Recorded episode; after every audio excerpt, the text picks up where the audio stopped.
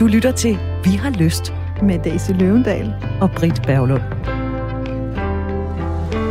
Hvordan afstemmer man forventninger om sex i nye forhold? Daisy, det er der en, der har spurgt om på Instagram, og lad os lige sige med det samme. Du kan jo altså også følge os på Instagram under hashtagget Vi har lyst. Præcis. Men øhm, hvordan afstemmer man forventninger om sex i nye forhold? Oh. Ja, det er jo et godt spørgsmål. Siger altså... du også sukker? ja. Nå, så er vi ligesom i gang, så, så er vi ligesom i gang, ikke? Jamen, øhm, man kan sige... Altså, udover, der er jo rigtig mange danskere i dag, som bor alene, og som er single, eller som trods de er i et forhold, har sex med nye personer. Der er jo mange variationer over de her temaer. Så tænker jeg også, at efter hele MeToo og samtykkeloven, så er der kommet endnu mere fokus på faktisk at finde ud af, hvordan, hvordan er vi egentlig sikre på, at det vi gør er velkomment. Hvordan sikrer vi os mod at komme til at gå over nogens grænser? Og hvordan gør vi det, mens vi bevarer spontaniteten og lysten og glæden, og sex er en dejlig legeplads, hvor vi alle sammen føler os trygge og har det rigtig sjovt. Så hvis øh, du synes, det er lidt kompliceret, så er du ikke den eneste. Der er blandt andet den person, der har skrevet til os. Så det er jo, men til gengæld er det mere vigtigt end nogensinde før, at vi faktisk stiller ind på det her Øh, allerede der, der prikker du til noget, hvor jeg, og det er jo også fordi Brunert og mig kommer op i mig og tænker, skal vi absolut tale om alting? Og der ved jeg, at du siger, ja, det skal vi. Ja, så kan man sige, at man kan også tale på mange måder. Altså selvfølgelig er tale, sprog og spørgsmål, men, men, men, men vi kan også bruge et bredere begreb, som for eksempel kommunikation. Sige, vi skal i hvert fald være gode til at kunne kommunikere med hinanden og have en indfølging med hinanden. Og jeg er ikke imod, at den kommunikation nogle gange er ordløs, men jeg er noget imod, at den foregår efter en halv flaske sprut klokken 3 om natten uden nogen bevidsthed. Sådan der. Det er det, vi skal tale om øh, de næste minutter. Hvordan afstemmer man forventninger om sex i de nye forhold? Dem, du skal være sammen med den næste lille time, det er Daisy Løvendal, som du allerede har mødt. Daisy er klinisk seksolog, parterapeut, personlig rådgiver, har arbejdet med det her felt i mange, mange år.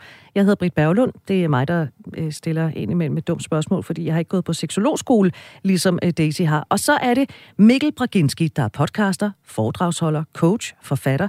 Han er manden bag den ret succesfulde podcast Han Køn, som nu også er kommet i bogform. Det vil sige, det er jo ikke podcasten, men øh, du har udgivet bogen Hankøn. Mikkel, bare lige ganske kort. Hankøn, hvad er det, det går ud på? Jamen, Hankøn introducerer fire værdier øh, til at definere, hvem du selv er som mand, kan man sige. Så jeg taler omkring det at tage ansvar for sig selv, at vide, hvad det er egentlig er for en formål, man, man gerne vil bidrage med til verden, vide, hvad for nogle følelsesmæssige behov man har, og have adgang til sin sårbarhed. Og det har jeg ligesom skrevet en bog omkring, en lille livsfilosofi, som ligesom kan genfinde sin egen identitet. Og den ideen er ligesom, at man behøver ikke at være super high-end teoretiker for at forstå det. Man kan faktisk bare starte sådan helt, som aldrig sådan har rodet med sådan noget før. Så er det en god bog til at starte op på. Og du har faktisk også skrevet om sex i den bog. En lille smule, ja. Jeg berører ja. det det er rigtigt. Og det kommer vi selvfølgelig ind på her i løbet af den her udsendelse. Hvis vi lige skal starte et andet sted, så nu siger du, øh, Daisy, der kommer flere og flere singler til. Jeg er jo en af dem. Jeg er en af dem, der skal afstemme forventninger om sex i nye forhold. Ikke hele tiden, så heldig er jeg ikke, men en gang imellem. Og der må jeg sige, det er jo, øhm, når man er ude på det singlemarked, så er der dem, som søger seriøst, som det hedder så, og så er der dem, som søger, og så er der dem, der søger fuldstændig useriøst, altså som i virkeligheden bare vil have en knaldemarker. Det er ikke altid, jeg lige kan gennemskue, hvad det er, den person, jeg nu har matchet med på et eller andet dating site eller noget andet, er ude i og, og godt kunne tænke sig, men, men det kan, viser sig ofte i løbet af ganske få beskeder, hvor vi er henne. Og der var en, øh, en mand, nu bliver det altså lidt eksplicit, det håber jeg er okay. Det er så øh, Der var en mand, der skrev, at han ville i virkeligheden bare gerne knalde. Og han kunne enormt godt lide at slikke men... Frimærker, eller hvad? Nej, han kunne bare godt lide Nej, Du får mig ikke til at sige Nej, det ved jeg godt. men, men tak for udfordringen. Det kunne ja, det, du ved, jeg er ikke så modig. Det er ordentligt. Men det, der han skrev, det kunne han rigtig godt lide. Og så var der et men. Og efter mændet, der stod så, jeg vil ikke have hår i maden. Okay. Og, der, og der bliver jeg sådan lidt, okay, er det der, vi er, når vi ligesom afstemmer, hvad vi skal, hvis vi overhovedet skal noget? Og det det blev bare lidt for meget for mig. Det kan jeg lige så godt sige på en eller anden måde. Omvendt så tænker jeg, det er jo egentlig også frisk nok, at han bare melder ud, og så siger, jamen det er sådan, det er. Take it or leave it. Altså, jeg ved ikke, om jeg er alene på den der ø, hvor jeg er sådan lidt øh, øh, øh, både og. Altså, man kan jo sige, det er jo, det er jo et meget godt eksempel på, hvad man måske ikke skulle gøre. Altså, nogle gange kan man jo også rigtig lære af at tænke, hvordan vil jeg selv agere, eller har jeg lyst til at blive øh, behandlet på den måde? Og jeg tænker, der er jo et eller andet der er jo i virkeligheden også et eller andet interessant i, hvordan vi bruger de her digitale medier. For der er jo masser af sites og steder, hvor det er, man kan søge ren sex og uforpligtende sex, eller særlige former for sex. Jeg har en meget, meget stor respekt for, for seksuelle fællesskaber. De er jo enormt vigtige, særligt for hvor, nogle af vores minoriteter. Jeg synes, det er sindssygt vigtigt, at man kan gå et sted hen og vide, her der fokuserer vi altså på det her. Men jeg synes, det er ærgerligt, hvor mange mennesker jeg hører, som bruger datings-apps, og det de så får er ikke dating, men tilbud om sex. Fordi jeg et eller andet sted føler, okay, har du misforstået konceptet med en dating-app? Og jeg ved godt, at jeg ikke kan styre, hvordan alle andre handler, men jeg synes faktisk, det er vigtigt, når man begiver sig ud i det, at man i virkeligheden finder et forum, der passer til det, man gerne vil. Det er lidt som at gå ind hos en konditor, og så få serveret en gang øh, bananer eller æbler, ikke? Øh, jo, man er jo ligesom gået på bageriet. Hvis man nu gerne vil have medister, så var man jo gået til slagteren, ikke? altså, og når jeg så siger det der med den der kommunikation, og jeg synes, der er flere ting, der er problematisk, så vil jeg sige, jeg synes faktisk, det er fedt nok, at han melder ud. Jeg kan godt lide, at mennesker står ved dem selv. Det synes jeg er en kæmpe stor værdi. Men I har jo ikke på det tidspunkt etableret en relation, hvor I er parate til at tale så tydeligt og eksplicit. Og du var på en dating-app, du var ikke på en sex-app, hvor det handlede om at forhandle, hvordan man skulle have sex. Så på den måde synes jeg, det er upassende. Og så er der bare sådan en helt ting, der kommer den kliniske seksolog op i mig. Maden. Er det det ord, du kan finde på at bruge for det kvindelige køn? Mm. For det synes jeg bare er direkte fantasiløst. Øh, ja. Ja. Ja. ja. Jeg vil nok kalde det noget andet. Men øh, ja, fantasiløst, det synes jeg er en pæn måde at, at beskrive det på. Øh, hvordan afstemmer man sex i nye forhold? Så kan man sige, er det også et forhold? Altså, er det det? Eller er det bare en, en flygtig relation? Ikke? Øh, Mikkel, hvor vigtigt er det, at man hurtigt kommer ind på at tale om sex i et måske spirende forhold, altså et rigtigt forhold? Mm. Altså for mig er det ikke det første, jeg begynder at tale om overhovedet. Altså fordi for mig handler det om at etablere nogle andre ting som jeg synes er enormt vigtige. Altså lære hinanden at kende, og lære at kommunikere omkring, hvem vi er, og hvordan vi kan tale om ting, der er svære, for eksempel. Eller hvad du kan du lide, kan du lide havregryn, eller hvornår skal vi stå op? Og sådan. Altså der er, mange, der er mange ting, som jeg synes, man skal have etableret. Øh, og det er ikke med sagt, at, øh, at sex ikke er enormt vigtigt, for det tror jeg, det er for de fleste mennesker. Det håber jeg, det er for de fleste mennesker i en relation, i en sund relation i hvert fald. Selvom der er jo tal, der tyder på, at Ja, det går ikke sådan super godt med alt det der sex i, i, i relationen, ikke? Men, Men til gengæld er der også tal, der viser, at faktisk 10 ud af 10 danskere synes, det er vigtigt. Ja, og det er jo det, der er så interessant, og det kan man så også lidt måske pege tilbage på, når der er så en, en herre, der, der siger, at han ikke vil have hår i munden og så videre. Øh, maden. I maden, i munden.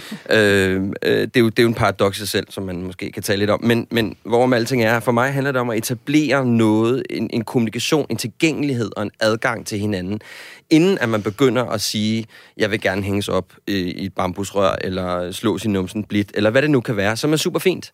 Men det har noget at gøre med, hvis, for mig er det sådan, hvis du ikke får etableret en kommunikation imellem øh, mig og min partner, hvis du, du og jeg var i en relation, hvis vi ikke får etableret en grundkommunikation, så bliver det kun sværere at tale om sex. Fordi det er jo ikke skide let for mange af os at tale om, hvad det lige præcis er, vi gerne vil have. Nej, og nu har jeg skrevet nogle noter, fordi du sagde, ja. øh, vi skal lære hinanden at kende, mm. og vi skal også tale om det svære. Ja. Det er vel også sex, lære hinanden at kende. Hvad kan du lide? Hvad kan jeg lide? Og det er svært at tale om. Ja, det er super svært at tale om, fordi det er jo ekstremt sårbart. Men hvorfor så ikke tage den øh, sådan relativt tidligt i, øh, i opløbet? Jamen, det, jeg siger ikke, at du skal vente 14 år på det. Jeg siger bare, at altså, jeg havde, det har vi jo også talt om, vi har jo mødt hinanden før i et andet program, øh, hvor vi taler om sådan noget med omkring, hvornår man, hvor jeg synes, når man skal dyrke sex, og jeg har det jo sådan, at jeg vil aldrig nogensinde dyrke, dyrke, dyrke sex på en første date, for eksempel. Fordi det er simpelthen at det er for tidligt, det er for, det er for sårbart, det er for intimt. Der er nogle andre ting, jeg skal vide om der, før jeg begynder at tage mit tøj af. Øh, det tænker jeg, at vi tids nok skal få løst, og det skal vi nok finde ud af. Vi skal nok komme dertil. Vi skal nok komme dertil. Hvis det er meningen, vi skal det. Ja, præcis. Men det bliver også bare tit, som jeg ser det lidt for, for, for min side af butikken, ikke? Som, som en mand, det er tit, det bliver sådan en det er bare noget, der ligesom skal, skal ske. Det skal fungere. Det er, sådan, det er sådan et instrument. Det er noget, vi bare bruger. Det er ligesom det er en, det er en, det, det er en appendix til relationen. Det er ikke ligesom en del af relationen. Øh, som jeg, som det er jeg, ikke den bærende konstruktion. Nej, det er ligesom om, det, det, jeg, det, jeg, det jeg observerer, det er, at det også det observerer jeg også med de, men, de mennesker, jeg taler med, og jeg har coachet, og, og bare sådan undersøgt med, det er ligesom, at der, der, det forventes ligesom, at sex, det er noget, vi har lige meget, hvordan det går i relationen. Og så bliver det meget det her med, at han siger, jamen jeg får ikke noget for øjeblikket. hold kæft, det er mærkeligt, du ikke får noget for øjeblikket. Har du overvejet, hvorfor det er, du ikke får noget for øjeblikket? Og det er der, hvor den der, for at bruge et meget flot ord, den der diskrepans i, hvad seksualitet og sex er for mænd og for kvinder, hvor det begynder at blive sådan, det skal vi nok lige have kigget lidt på, ikke? Jo, og noget af det, som jeg synes... Jeg, jeg, jeg kan virkelig godt følge dig. Mm. Og jeg tænker også noget, jeg har tænkt over i mange af de mænd, jeg har talt med gennem tiden, og vi har jo begge to en lang erfaring der. Jeg synes også, jeg møder mænd, som starter præcis samme sted som, som der, hvor du genfortæller. Jeg får ikke noget, eller er frustreret over det. Men når vi så nogle gange taler os ind på hinanden, og de etablerer en relation til mig som, som coach og terapeut, så nogle gange er det, de egentlig finder frem til os, det jeg egentlig mangler er følelsen af intimitet. Det jeg mangler er følelsen af at blive set det, jeg mangler følelsen af at være begæret.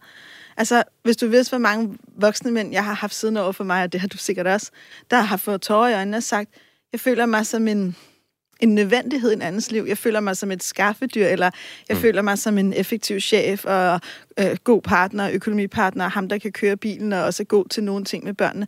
Men jeg mangler, at min kone bare elsker mig og vil have mig og viser det. Og for nogle mænd, på grund af den måde, vi kulturelt har etableret kønsnormerne på, der bliver den eneste måde, de kan udtrykke det på, og det sprog, de har, det bliver, jeg vil have sex. Mm. Men når vi, jo mere vi folder ud, og jo mere vi udforsker, jo mere handler det også om, jeg vil, jeg vil mærke, du kan lide mig, jeg vil mærke, du vil have mig, jeg vil mærke, jeg er noget værd i mig selv. Ikke for alt det, jeg gør, men bare for den, jeg er. Og det er jo ligesom samtalen om sex. Også nogle gange en samtale, der kræver plads, tid, tålmodighed og tillid at gøre mere nuanceret.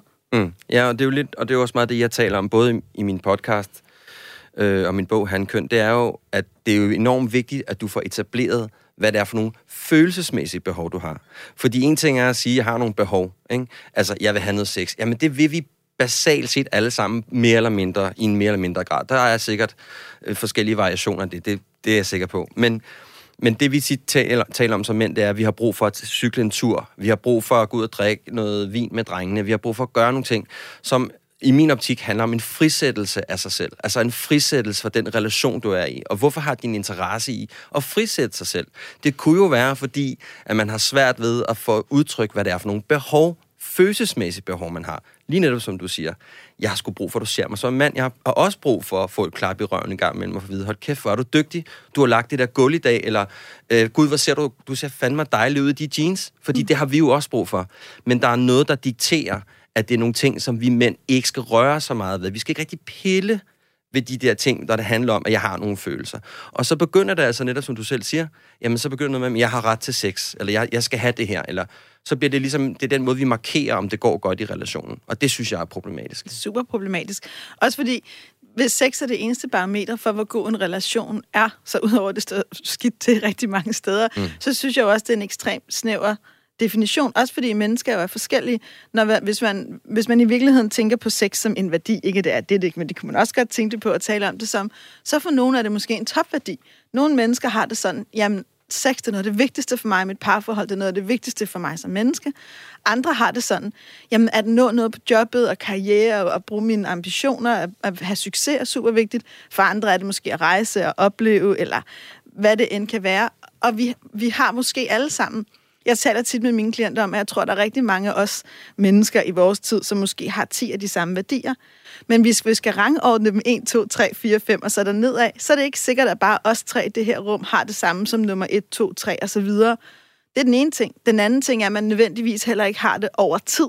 Man kan jo sagtens på et tidspunkt i ens liv jeg kan sige, at jeg har selv haft sex væsentligt højere, end jeg for eksempel havde, da det var, jeg stod med to små børn. Der var der bare nogle ting, som på det tidspunkt var vigtigere for mig, mm. end at udforske mit sexliv. Så på den måde kan sex jo også gå op og ned i ens egen prioriteter. Ja, ja men enig, men det er også, for mig er det også noget at sige, altså, man har nogle behov, man kommer, man kommer med sine behov, og du har nogle behov. Og så må vi jo mødes på en eller anden måde. Og de behov ændrer sig jo hele tiden, og i virkeligheden, kan man måske også sige, så opstår der et tredje behov imellem os. Du har noget, jeg har noget, hvordan kan vi så lave et fælles behov? Mm. Men det er det hele den samtale, som jeg ser meget mangler i den moderne relation mellem mand og kvinde. Altså, der bliver ikke skabt rum til at have de tag, den samtale omkring behov. Og så bliver det netop til, jeg har ikke fået noget øh, sex i flere uger. Øh, mit projekt, eller hvad skal man sige, øh, forholdet går, så må forholdet gå dårligt. Præcis. Altså, det bliver målstokken, ikke? Præcis, præcis på samme måde som, at når single kvinder, og nu generaliserer vi, men jeg har mødt mange single kvinder, der kom til mig helt ulykkelige, Jamen, jeg, jeg, jeg, var, jeg, jeg var ude på en date med en, og så kyssede vi, og så blev han ikke tændt, og han blev ikke reageret, og han ville ikke have sex. Jeg tror, han hader min krop. Altså, mm. han må jo hade mig. Hvor jeg virkelig mange gange har sagt, men det ved du jo ikke. Altså, jeg, altså, jeg har så i den her uge haft et par siddende, hvor hun sad og græd, helt gravid, helt ulykkelig, for hun var sådan lidt, han har ikke kunnet få rejsning i de sidste par gange, alt er slut. Eller, og så folk, fik vi foldet samtalen ud, og udover det handlede om et lidt for stort indtag af pizza nogle aftener, handlede det også om sådan en lidt, øh, jeg skal lige være far, du har en kæmpe mave, og jeg skal lige sætte mine billeder på plads. Altså, men mange kvinder tror, at det at være atroværdig, og det at være begæret, og det at nogen vil have sex med dem, eller en mand vil, er lige, hvor meget mm. de vil være i en relation. Og det er jo lige så synd for mænd, som det er for kvinder. Det er jo synd for os alle sammen, at vi ser det så snævert.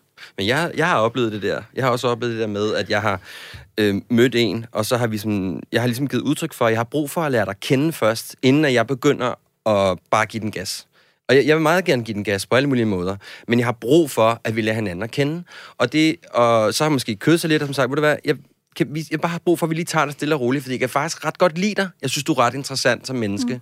Og det har jeg brug, så jeg er sådan en menneske, jeg har brug for lige sådan at, at steppe ind i det. Men det blev netop opfattet som om, at så, var hun, så synes jeg ikke, hun var attraktiv. Så siger det er jo ikke, du hører, jeg, jeg fornemmer, at du ikke hører det, jeg prøver at sige til dig. Altså netop, at det bliver noget omkring, at nå, okay, hvis jeg ikke får benene op over hovedet med det samme og piske i røven, jamen så betyder det så, at du ikke er interesseret i mig. Og det er jo sådan, det er problematisk, at vi har de roller. Altså, øh, jeg kender rigtig mange mænd, der er enormt følsomme, har brug for lige at lige trække vejret og finde ud af, hvad fanden det er i, de er i, inden at de starter op for øh, dildohandskerne og ledermasken og ved jeg, ikke? Altså, jeg har, jo, jeg har jo været ude for øh, dels det der med, at jeg så øh, mødtes med en mand, og så kyssede vi, og så ville han ikke have sex, fordi det var sådan, vi har lige mødt hinanden, det skal vi ikke. Mm. Hvor jeg sådan, wow, what the fuck? Nå, yeah. okay, jamen det er så det. Så har jeg øh, for øh, et års tid siden, der mødte jeg en anden mand. Vi mødtes øh, tre gange.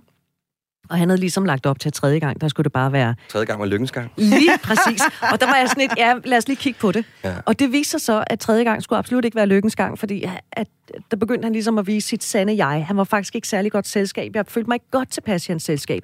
Og det eneste, jeg kunne tænke over, da det var, at han gik ud af min dør, det var, hvor var det godt, jeg ikke fik knaldet ham. Mm. Altså, fordi det ville jeg ikke kunne tage tilbage. Men det der, så jeg kan godt følge det der i, at det er vigtigt, at man lige lærer hinanden lidt at kende. Har jeg egentlig lyst til at at give det her til et andet menneske. Ja, jeg tror også bare, altså det kan også godt være, det er noget, der kommer med alderen. Det ved jeg ikke. Altså, da, fordi da jeg var yngre, der var du, altså, det var jo næsten lige meget, ikke? Øh, jo, med, med noget som helst, ikke? Nå, men altså... Nå, men der var jeg da ikke specielt Hvad skal du i morgen? Ja. Ikke? jo, jo. Øh, og det, jeg var yngre, kørte jeg også motorcykel med smukke mænd uden hjelm på, og tænkte, ja. vi lever kun én gang, ja, ikke? Altså, det. ikke? what's the problem? Og, og lige pludselig bliver... og lige pludselig bliver man ældre, ikke? Og så, og, så, og så kan man godt mærke, at der er nogle... Altså, at øh, når man sådan har brugt lidt tid på sig selv og fundet ud af, hvem man er, så, så, så finder man altså ud af, at, at, at, at nederregionen og øverregionen, de hænger altså sammen. De skal altså have en eller anden form for kommunikation sammen, og det er altså ikke bare lige sådan... Øh, Nej, og det kan godt være, at du har en lækker krop, men jeg vil faktisk også gerne knalde en, der har en lækker personlighed. Absolut. Og, altså, det er jo mega turn-on, når man synes, at et Mening. menneske er helt ind i knoglerne, og også på øverste etage ja, lækker, sexen, ikke? sexen bliver også bare bedre, må jeg sige. Det gør den. Det er men, et men, faktum. Præcis, og jeg tror også, det er jo det, der i virkeligheden, nu lød jeg så gammel, en erfaringsgave, ikke? ja, at vi rigtigt. faktisk opdager, at når sex er bedre, når vi kender hinanden, når vi trygt kan sige, hvad vores grænser er, hvad vores lyster er, når vi kan læse hinanden, fordi jeg kender dig godt nok til at vide, at det der glimt i dine øjne, det kan jeg puste til, eller altså, hvad det end er. Og det kan man jo ikke med et menneske, man ikke kender. Nej. Og jeg tror jo også, og det er så lidt mere skyggesiden af det, at nogle gange er en del af erfaringen er jo også, det har jeg da selv gjort, gået hjem for noget, hvor jeg tænkte, det her var ikke det smarteste træk i mit liv. Altså, hvor jeg simpelthen træffede en dårlig beslutning, fordi jeg var, jeg var, jeg var ung og fuld af frisk. liv og frisk, og havde drukket rødvin, og tænkte, der er kun et liv, vi må leve det fuldt ud. Ikke? Altså, jo, men, men måske men, skal men, man også erfare det for at vide det. Jo, men og fire timer før, der kunne det der kunne det jo godt være, at du tænkte, det her det er en altidsbeslutning. Altså, sådan ja, er det jo. Ja. Man kan jo ikke sige, hvordan man har det på bagkant, vel? Nej, det kan man ikke. Plus, og der tror jeg også, nu snakkede du lidt, øh, altså, hvad hedder det, værdier for livet før, det er jo også selv en stor fortaler for. Jeg tror da også, at da jeg var yngre, stolede jeg mere på mit intuitive selv, også når det for eksempel var under indflydelse af alkohol. Og jeg ved godt, det er sådan en kedelig ting at tage op, men jeg har tænkt mig over det i forhold til den danske datingkultur, hvor rigtig mange har sex i nye relationer, hvor de også har drukket. Mm. Og alt om alkohol gør jo også, at vi ikke nødvendigvis har hele os selv med, at vi ikke nødvendigvis træffer de beslutninger, vi ellers vil gøre. Så hvis ikke vi på et andet tidspunkt for eksempel har truffet en beslutning om, nej, jeg vil ikke drikke en flaske rødvin og så have sex med dig, men jeg måske er et menneske, der lige venter lidt, fordi jeg også kender den del af mig selv, så ender vi jo med at have en adfærd, der måske ikke afspejler vores dybeste værdier. Enig.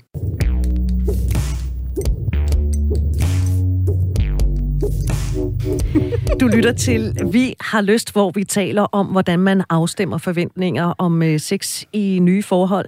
Daisy Løvendal, Britt Berglund, og så har vi besøg af Mikkel Braginski, som står bag podcasten Hankøn, som nu også er en bog, hvor man kan lære, hvordan man bliver en mand. Hvordan man genfinder sin Hvordan egen man gen- identitet. Ja, præcis. Ja. Øh, vi er nødt til lige, fordi vi har allerede været lidt inde på det, men jeg er jo sådan en, der, øh, der sidder og, og spiller lidt Tinder i ny og næ. Ikke sidder man der og swiper, og jeg har set rigtig, nu kigger jeg jo kun på herreprofiler, jeg har set rigtig, rigtig mange mænd skrive deres seksuelle præferencer i deres profiler. Jeg bliver altid sådan lidt, wow, og sådan noget, øh, ja, vanilje, det er noget, jeg putter i kager og desserter, og for, hvor jeg har det sådan et, Åh, jeg ved ikke rigtig, hvad jeg skal gøre med det. Mikkel, du er ikke sådan, øh, synes, det er voldsomt fedt, at man i tale sætter sine seksuelle præferencer allerede på profilniveau. Hvorfor ikke? Nej, fordi jeg synes, det, det bliver sådan lidt, øh, det bliver lidt mekanisk, ikke? Altså, det bliver sådan igen sådan en, en noget, vi skal netop op. Eller. Ja, men det bliver lidt det, som vi taler om med, med bageren før, ikke? Altså, om jeg har, øh, hvis jeg kommer over til dig, så forventer jeg en spandau, ikke? For nu lægger jeg en femmer, ikke? Og problemet er, at så bliver det, sådan, så bliver det meget med at dyrke noget sex for at overføre nogle væsker og få noget nydelse. Og det kan også godt noget. Men det synes jeg afskærmer muligheden for nogle andre lag, som også er ret interessant, ikke? Altså nu, jeg, jeg swiper jo kun på mænd, Ja. øh, fordi jeg er interesseret i mænd. Jeg synes, mænd er mega dejlige. Jeg ved, du synes, at kvinder er mega dejlige. Absolut. Øh, er kvinder lige så åbne om deres seksuelle præferencer, som mænd er? Det er ikke det, jeg oplever i hvert fald. Altså jeg vil sige, jeg har, jeg har det faktisk sådan, hvis, øh, hvis der er... Nu er jeg ikke på Tinder, men det hænder jo, at der er en, nogen, der skriver til mig, eller jeg møder nogen, og hvis det er for aggressivt, deres seksualitet, det, det har jeg faktisk ikke rigtig lyst til. Og når altså, du det, siger det synes jeg nærmest, Jamen, det bliver sådan noget med, du ved, at øh, hvis vi går ud og drikker en flaske vin, så bliver min numse glad. Eller, du ved, øh, jamen, jeg strutter... altså, de laver sådan nogle... De laver, de laver sådan nogle, synes de selv, nogle meget fine metalag i det, de skriver. subtile. Ja, lidt subtil, som overhovedet ikke er subtil omkring, at de vil gerne, de vil gerne give deres krop ja, Til dig. Til, til mig, ikke?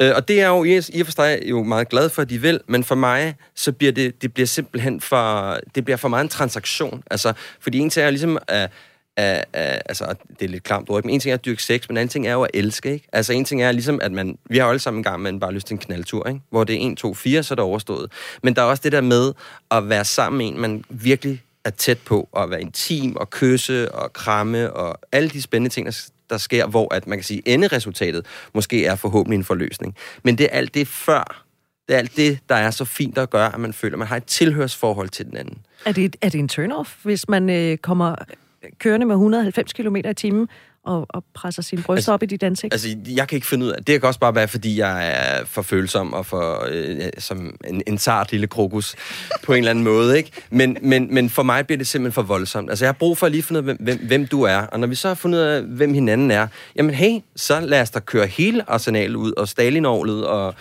alt det der, det synes jeg er super fint. Men, men, men vi skal lige finde ud af, hvad der er hvad.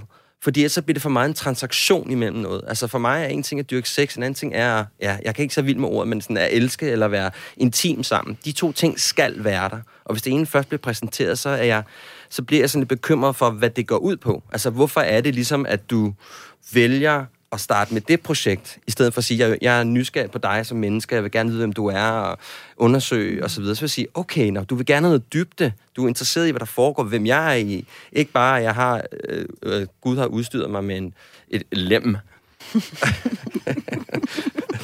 det er godt ord, ikke? vildes på mere den, sart. Ja. den sarte lille krokus Ja, er den udstyret med. krokus, er udstyret med et lem. ja. Ja. Men hvor er jeg glad for alle de her ting, du siger, Mikkel, af enormt mange årsager. Blandt andet, at noget af det, jeg synes er sindssygt vigtigt, som mig og Britt, vi øver os på her, vi har lyst til, er ikke kun at tale i generaler, mm. sådan er mænd, sådan er kvinder, men i virkeligheden også at begynde at tale mere nuanceret. Og i forhold til nogle af de andre bud på maskulinitet, har du nogle andre ting.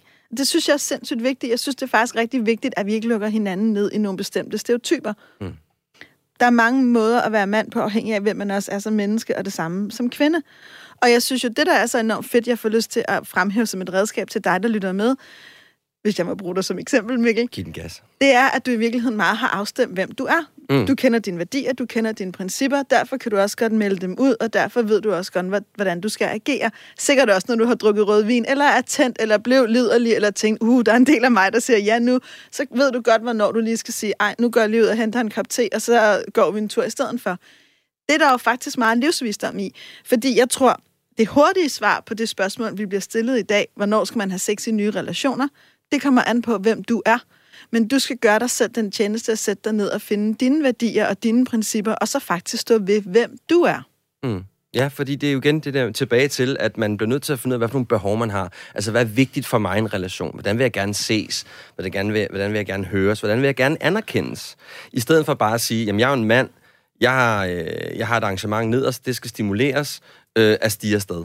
Altså, at man bliver nødt til at kigge på de ting, fordi det, det kommer til at bide dig i røven på et tidspunkt, når det er, at du ikke har taget stilling til de ting. For lige pludselig så kommer hun til at sige, hvad fanden er det, du gerne vil? Jeg kan ikke mærke dig, så sig dog noget. Hvad er det, du har brug for i den her relation? Ikke? Og så går han ud til sine venner ude på cyklen og siger, øh, ja, men ved du hvad, jeg får ikke noget, jeg får ikke noget derhjemme. Så er vi allerede på vej ned i Dantes 9, 9 have, have, hvad det hedder, helvedes cirkler, ikke? Jo.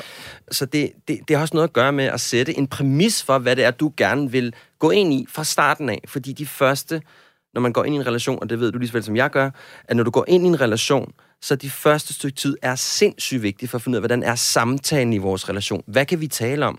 Hvordan taler vi sammen?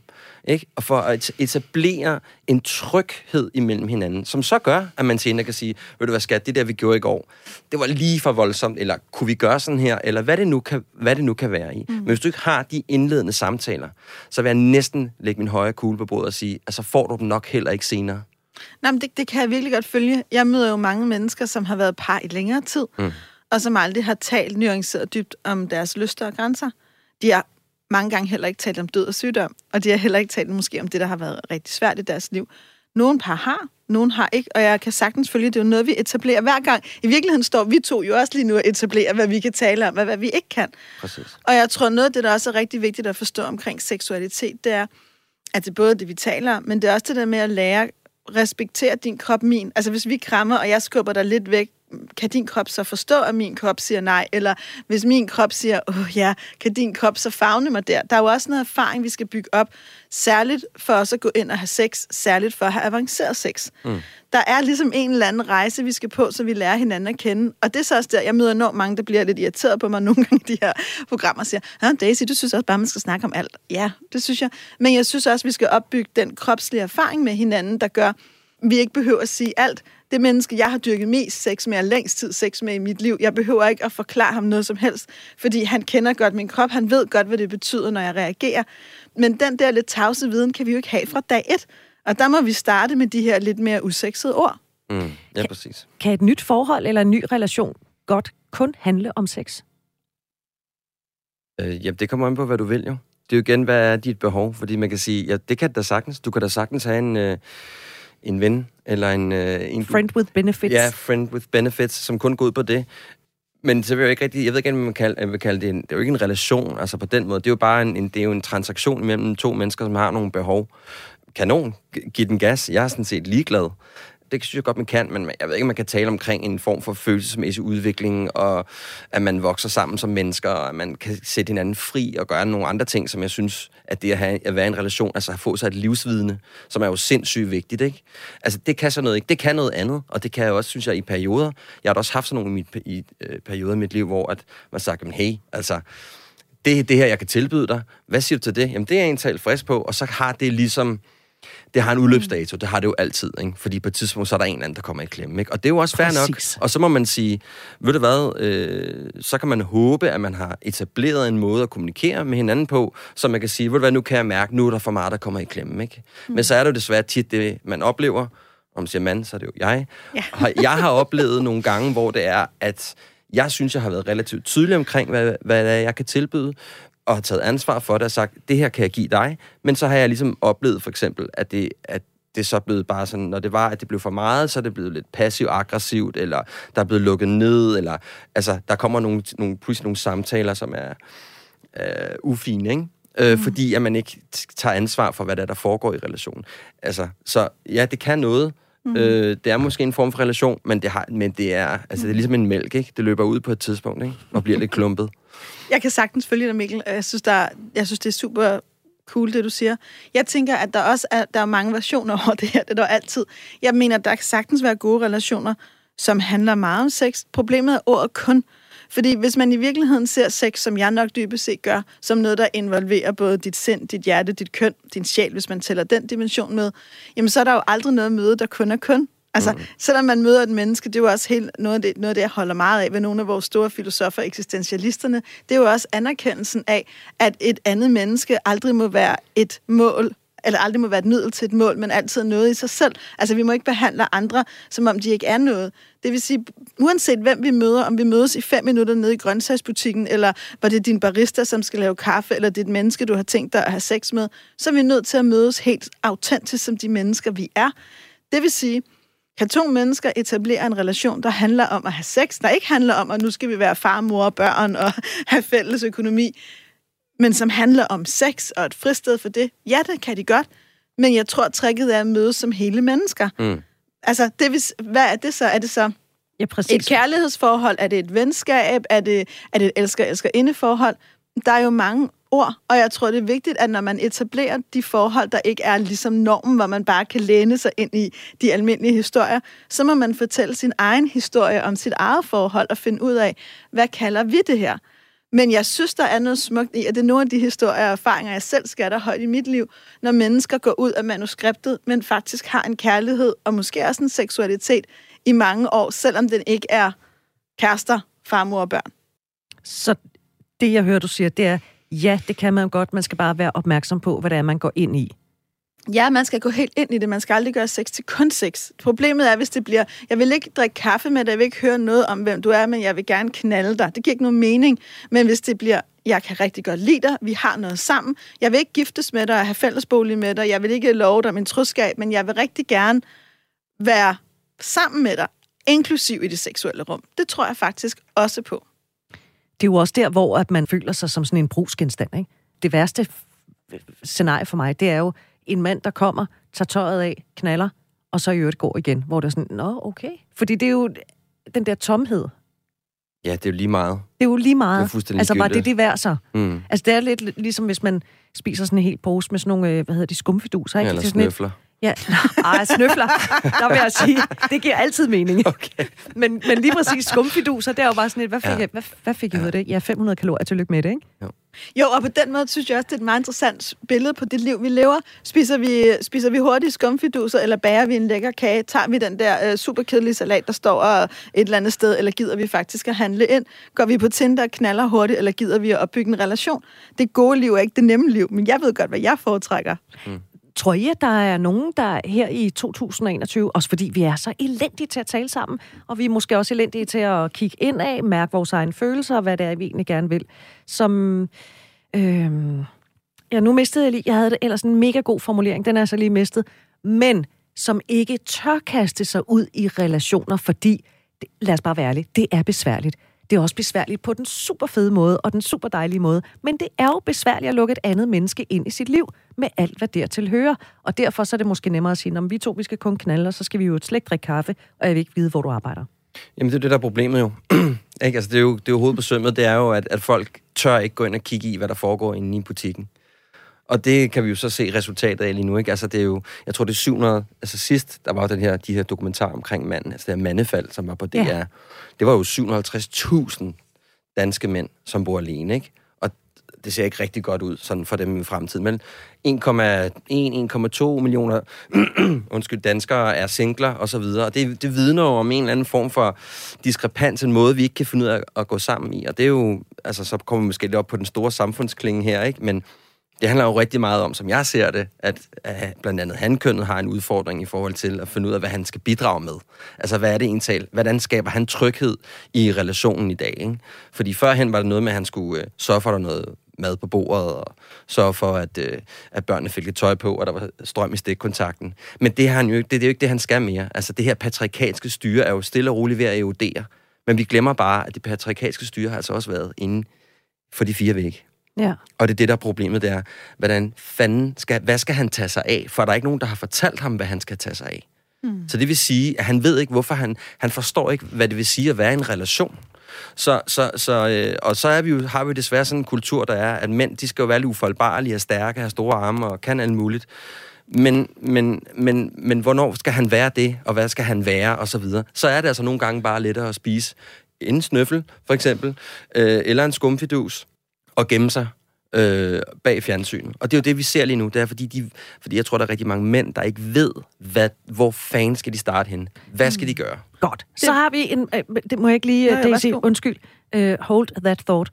Det er Hold fordi, it. nu har vi jo en mand i studiet. Mm. Så tænker jeg, hvis vi to, vi datede, Ja. hvordan ville det være optimalt for dig, at jeg øh, afstemte sammen med dig forventninger om sex i vores nye forhold? Hvordan vil du gerne have, at jeg ligesom tog fat på den del? Fordi det er jo ikke nemt at tale om, og heller ikke, altså hverken for mænd eller kvinder, eller hvad man ellers identificerer sig som. Mm. Nå, men det er jo igen, det er jo det, det er lidt, vi taler om i starten. Det er jo, først og fremmest, så vil jeg jo gerne etablere en eller anden form for ligeværdig, åben, respektfuld kommunikation med dig, som handler om, hvem er du? Hvad står du for? Hvad er dine værdier? Hvad vil du gerne? Hvor vil du gerne hen? Hvad kan du lide? Hvad kan du ikke lide? Men samtidig kan du også forvente fra mig, at det får du også fra mig.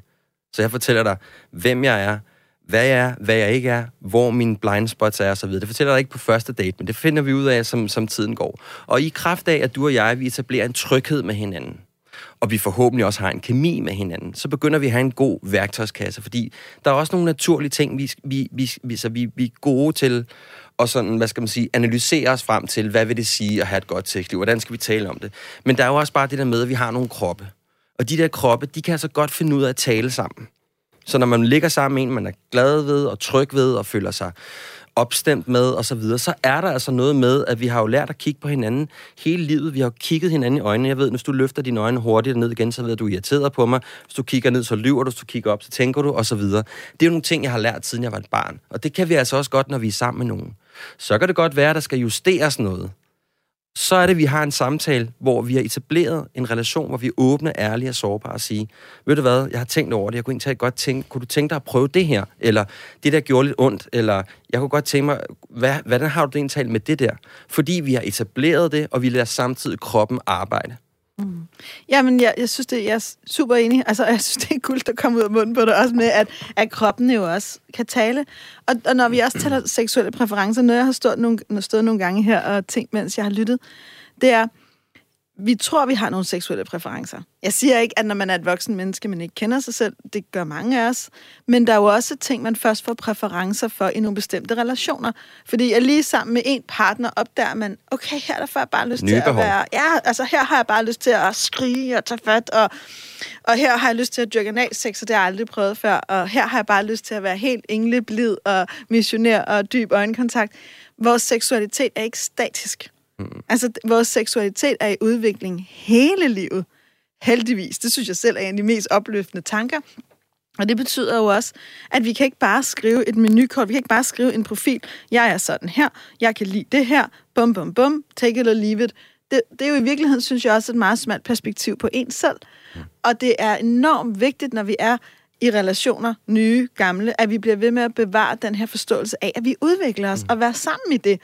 Altså, og så, det er den ene ting. Den anden ting, det er, noget af det, jeg tit oplever går galt, det er, at folk har et eller andet billede ind i hovedet. Jeg kan godt lide, nu siger jeg bare et eller andet, analsex. Doesn't matter, ikke? Og så går man i gang, og så opdager man, øh, det, lige nu kan jeg faktisk ikke, eller lige nu er det ikke rart. Så nytter det jo ikke noget, at man clasher mod sit eget billede. Der er jo masser af mennesker, jeg- møder i mine samtaler, eller i mit private liv, der gennemfører ting, selvom de ikke havde sig selv med, fordi i deres hoved kunne de godt lide det. Mm, der er en historie. Der er en historie, mm. og i virkeligheden er det ret vigtigt, at vi frigør os for den, så vi kan godt ligge og aftale, at helt klart på lørdag, der finder vi, hvad, hvad var det, du sagde, et eller andet frem, ikke? Dildohandskerne. ja, dildohandskerne, Ja. vi, vi tager dildohandskerne frem, Ja. og så gør vi det. Men når man så når til lørdag, kan man mærke, i dag er jeg super sårbar, og jeg skal bare overhovedet ikke have dildohandsker. Mm. Så skal vi jo også have en relation, hvor vi kan vise hinanden det, eller vi går i gang med dildohandsken og opdager, okay, jeg ryger helt ud af mig selv. Ja, vi begynder at grine. Jeg er begynder at fjollet, grine, ikke? Kan du ikke bare grine med mig, og så ser vi en åndssvag film og spiser Ja. slik, ikke? Jo. Jamen, det er også en, altså det, det er sådan, jeg har været meget optaget i faktisk i det sidste stykke tid. Det er netop det der med at forstå, øh, fordi jeg, har- jeg har jo brugt de sidste to, tre, fire år mit liv at intellektu- intellektualisere, hvad det egentlig er, af mine behov er. Jeg har talt rigtig meget, jeg har været i parterapi, skulle til at sige, jeg har været med psykolog og alt muligt, for at finde ud af, hvem fanden jeg egentlig var. Men det, jeg opdagede, imens jeg lavede alle de her undersøgelser, det var, at jeg faktisk begyndte at glemme min krop. Mm. Altså jeg begyndte simpelthen at glemme, at der er faktisk noget inde i mig, som, eller som der er mig, som er min krop. Og det er faktisk i min krop, at min sandhed sidder. Mm. Altså, jeg kan ikke tænke mig til at blive forelsket. Jeg kan ikke tænke mig til at, bl- at have kemi med et andet menneske. Og det har jeg været meget optaget af. Altså, jeg tror, der er mange mænd, der er sådan optaget af det der med, det skal være på nogle specifikke måder. Det tror jeg måske i virkeligheden også. Det, Det er ikke for kvinder jer også kvinder meget også, ikke? optaget af. Ja, jeg tør jeg ikke gå i jeres butik, inden jeg har fået lov. du er velkommen. Øh, men, men altså det her med at forstå, at det, at det kroppen kan, det er, at den kan faktisk fortælle dig, hvis du, hvis du tillader dig det, så kan den jo faktisk fortælle dig rigtig meget om, hvad der foregår.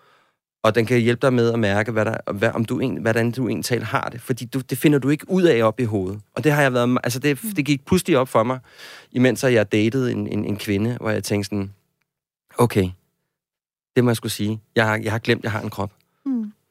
Men det er jo der, det er meget, meget, det er meget fint, og tak fordi du deler.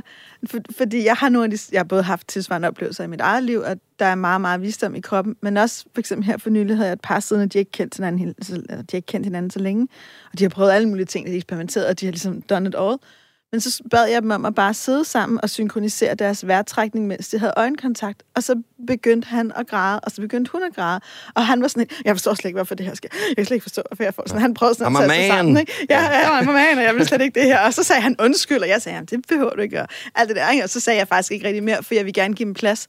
Men det er jo vildt, og det havde vi en refleksion over bagefter, at det er nemt nok at tage dildohandsken på og gøre alle mulige ting, men mm. bare at være i et andet menneskes blik, bare at være i den kontakt med hele sig selv, det kan være så sårbart for os. Og det er jo derfor, at det er et problem, når du har sådan en mand, som skriver på Tinder, jeg vil gerne have det sådan her. Jeg vil gerne, det skal være dødt, dødt, dødt. Jamen, han fraskriver sig selv muligheden for egentlig tale og mærke efter, hvad der foregår i ham. Og nærvær og intimitet i virkeligheden. Lige fordi man præcis. tænker, det er han ikke interesseret i. Nej, så hvad skal jeg bruge ham til? Den er lige... Det var skide godt. Vi har lyst, det er det, du lytter til, Daisy Løvendal, Britt Berglund, og så har vi besøg af Mikkel Brakinski, som er øh, mange ting, blandt andet podcaster, med podcasten Handkøn, som nu også er blevet øh, titlen på en bog, som er udkommet her i ok- september. Ja, slutningen af september, faktisk. Slutningen af september, Mm. mm. sådan der. Så fik vi ja. også det på plads. Øh, Mikkel, du siger, spørg en mand, hvornår han sidst har fået et godt blowjob, og du vil høre, at der er langt mellem snapsene. Mm. Hvorfor? Jamen, det er jo meget i forhold til det, vi har talt om, ikke? Det er jo netop, at der er den manglende kommunikation, ikke? Altså, jeg har selv været i relationer, hvor jeg ikke fik sagt, hvad det egentlig handlede om. Altså, at jeg faktisk ikke følte, det var... Hvorfor er det så svært at sige? Jamen, fordi det er jo en ekstrem intim ting. Det er jo ekstremt sårbart, at der ligger, man er nøgen, der er et andet menneske, der er nøgen.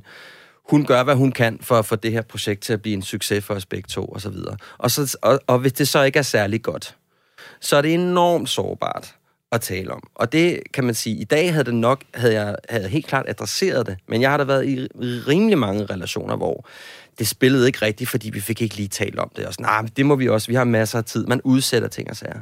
Og det kan man jo hurtigt komme ud for i det der nye forhold, at man ender i den situation, hvor, åh, hvordan gør, hvordan gør man, Daisy? Værsgo, Ja, her tak, er tak, et tak. stykke høm, ja, høm. her er et stykke, ja, jeg synes, jeg var helt optaget af at lytte. Nej, men jeg, jeg tænker meget, altså, at tale om det, synes jeg er super vigtigt. Jeg synes, det er Mikkels pointe, der er mega udsat, det er enormt vigtigt. Og så Så hvordan tænker tager man hul på det? Jamen, det, det, det gør man i virkeligheden ved at øve sig et andet sted. Apropos det der med, vi også snakkede om at sætte tempoet ned, og måske starte med at lære at kunne tale om, jamen, jeg er vegetar, du vil gerne have bøffer, hvordan gør vi det? Eller, Nå, men jeg er lidt træt, og du vil gerne ud og feste. Altså, det handler jo om at være gode til at tale sammen, og lytte til hinanden, og aflæse hinandens kroppe, og kroppene kan være sammen. Og så tror jeg også, det handler om nogle gange at våge sig ind i det ukendte, fordi der er jo masser af mennesker, der ikke nødvendigvis kan sige, hvad de kan lide seksuelt. Så det handler også om, hvis måske at sige, jeg ved faktisk ikke præcis, hvad jeg kan lide, men lad os finde ud af det sammen. Og i virkeligheden måske etablere sådan en eller anden... Jeg arbejder nogle gange med tre enkle ord. Nu, nu spurgte du, nu får du. Helt Og prøv at seksolog. høre, det er så fint. er? Det er så fint. Jeg arbejder med tre enkle ord. Øh, Jeg kan sige så meget, at Daisy står lige nu og smøger Ja, ærmerne ja. op. Og jeg retter mig op i... vi. Jeg arbejder med, med mine par, der gerne vil ligesom være bedre sådan ting med fire ord. Sort. Sort, det betyder stop, nej, grænse. Det er fuld stop. Ikke? Så arbejder jeg med hvid. Det er, det er kedeligt for mig. Hvis det er godt for dig, så er det fint, men det giver ikke mig noget. Mm. Grå, det er dejligt, rart, mm, godt. Rød, det er, åh oh, ja, mm, ah, ja, mm, mm. Altså godt på den mm, erotiske måde, ikke? Og når jeg bruger de her fire ord og etablerer dem, så er det for at give folk et sprog, de kan bruge seksuelt, som ikke kræver, at de skal til at finde hele tankeapparatet frem og hele den kognitive overbygning, for den fungerer ikke skide godt sammen med vores erotiske selv.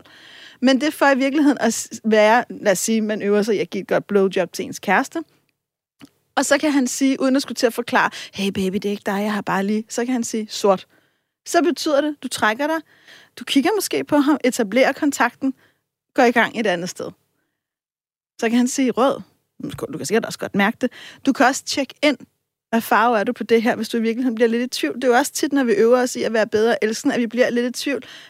Er du din egen nøds, eller er du forsvundet lidt? altså, så det der eller med, prøver du at være i min? Eller prøver du at være i min. Så det der med i virkeligheden at etablere nogle enkle ord, som gør, at vi kan navigere, som gør, at vi nemmere kan sætte ord på noget, uden at skulle til at forklare. Og jeg bruger det også meget for at lære folk den enkle ting, at de skal sige til, at det nytter ikke noget, at du som mand bliver i, okay, det her det er egentlig super hvidt, når du slikker mig på den måde, eller det er mørkegråt, tangerende sort, men jeg holder lige lidt ud. Eller kvinder, der ligger, mens en slikker og bare tænker, om hvis jeg nu lige venter lidt og stønner lidt, så kan det være, at han bare tager mig, for så kommer jeg ligesom videre for det her. Så det der med også at lære dem, du kan jo sige vidt, og, så, og der er ingen forklaringer, der er ingen undskyldninger. Man, når man får den besked, så stopper man op, genetablerer kontakten og gør noget andet. Og det kan godt være, når du lytter til det her, du tænker, okay, det her det er fuldstændigt latterligt, og jeg fatter ikke en bjælle, og jeg beklager, hvis ikke jeg, jeg, beklager, hvis ikke jeg forklarer det bedre. For det, han, det her er også noget, der handler om at øve sig i at få ind, men det kan være et fantastisk værktøj. Kun, kunne det fungere for dig, Mikkel, at du skulle sige sort, hvid, grå, rød? Ja, det tror jeg en men, men, men, men det vil jo også være på et grundlag af, at vi har etableret en tryghed og en, og en kommunikation sammen. Øh, det kan godt være, at jeg bare bliver rød, gul, grøn. Men, men, men det er nok bare, fordi jeg er mand. Det må godt være lidt praktisk. øh, hvad hedder det? Det, det, det, det? det kunne jeg sagtens, men det, jeg synes, der er, er genialt ved det, det er jo ligesom, at man får et sprog for hinanden, hvor at netop, som du siger, som jeg synes er genialt i forhold til det, vi lige talte om før, det er, at jeg er fri for at skulle få meget op i min, i min hjerne. For det er jo ligesom derop, hvor der kommer ballade. Ikke? Men jeg kan blive nede i min krop. Men, men at have det system kræver jo også, at man har etableret et tillids, en, en, en, en stærk tillid til hinanden, og stoler på hinanden, og ved, at når bitten siger sort, så betyder det ikke, at hun hader mig, at hun, at hun afs, altså det er jo ikke en afvisning af mig som mand, det er bare et afslag på det, der foregår lige nu. Og det er lige præcis det der med at kunne forstå, at øh, når det er, at der kommer kritik af manden, for eksempel, så handler det ikke om, at øh, der bliver stillet spørgsmålstegn ved, om han er hovedet af en mand, men spørgsmålstegn om det, han måske gør. og det er det, der, det, det, der er lidt vigtigt her. Er det det, synes jeg, og det tænker jeg selvfølgelig også, Daisy, at det er jo det, der er, ligesom, det er, jo det, der er bunden for, at du kan bruge de her, øh, den her palette af, af farver. Ikke? Præcis. I virkeligheden kan man sige, at masterclass er jo slip farverne. I virkeligheden handler af farverne støttehjulene til at lære at cykle og til at lære at forstå hinanden bedre. Og det er meget sjovt, de ting, du siger, Mikkel, for det er præcis de ting, der kommer op, når jeg har arbejdet med par om de her ting. Det, der kommer op, det er, jeg er bange for at gøre min kæreste ked af at afvise ham eller hende. Jeg er bange for, at, jeg er bange for, at det, jeg siger, ikke er i orden. Jeg er bange for ikke at være god nok. Jeg er bange for, at der er masser af kvinder, der også har sagt, jamen hvis jeg så siger, at jeg ikke kan lide noget, så mister han sin erektion, og så er det hele bare frygteligt. Det handler om at lære, og hvad så? Mm. Hvad så? En erektion hænger også sammen med hjertet. Okay, så bliver han usikker et øjeblik. Det betyder ikke, at alt er slut, eller I bare skal gå i gang med at se Netflix. Det betyder måske, at I skal grine lidt og kysse lidt. Og hvem ved, hvad der så sker? Altså, sex er ikke et mål, vi skal nå. Sex er en måde at være sammen på, som, som også indbefatter usikkerheden og sårbarheden. Og apropos sex, vi har seks minutter tilbage. Vi skal nå nogle konkrete værktøjer. Øh, men... det var en flot bro. Ja, det synes jeg også. Ja, det synes, det var godt. Ja, tak for det. Ja. Tak. øhm, Mikkel sagde, Daisy, lidt tidligere sådan meget kategorisk, jeg synes ikke, man skal have sex på første date. Hvor er du henne på den der skala? Jamen, jeg er jo lidt, altså... Er du lige så, undskyld udtrykket, firkantet? Altså for mit eget vedkommende, ja. Altså for mit eget vedkommende har jeg et princip om, jeg dyrker ikke sex med mennesker, jeg ikke har en dybere relation til. Så har man et enkelt princip, ikke? Altså, men det er jo bare mig, ikke? Jeg har det sådan, hvis man virkelig har lyst til det, og man føler, at det passer til ens værdier, der hvor man er i sit liv, så der er ingen dom fra mig. Det hører jeg heller ikke fra Mikkel. Men jeg synes, man skal være bevidst om det.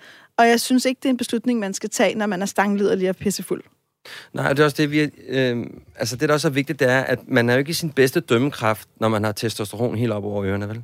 Altså, det er ikke der, hvor du tager de gode beslutninger om ting. Altså, det er ikke der, hvor du sådan tænker, Øh, jamen, hun er helt fantastisk, og jeg synes, det er helt utroligt, hvad hun siger. Jamen, det er måske også, fordi der foregår noget rent fysiologisk i dig, som der måske godt kunne tage lidt din dømmekraft, ikke? Mm. Altså, det er også derfor, det er vigtigt at gøre det. Men i, også som Daisy siger, jeg ved jo ikke, hvad den person er. Og hvis jeg gerne vil have noget dybt, og noget, der, der kan noget, der måske kan noget 10, 20, 30, 40 år, jamen så har vi jo ikke, altså, så har vi jo ikke skide travlt. Så kan vi måske godt gøre det på tredje date. Det er altså, en god pointe, det der med, så har vi ikke travlt. Men det har vi jo ikke, hvis vi gerne vil etablere Nej. noget sammen. Nej. Vi er nået til de konkrete værktøjer, fordi nu har vi fire minutter tilbage. Daisy, du har allerede øh, givet sort, hvid, grå, rød, som Mikkel godt kunne tænke sig at lave øh, rød, Rød, gul, grøn. selvfølgelig.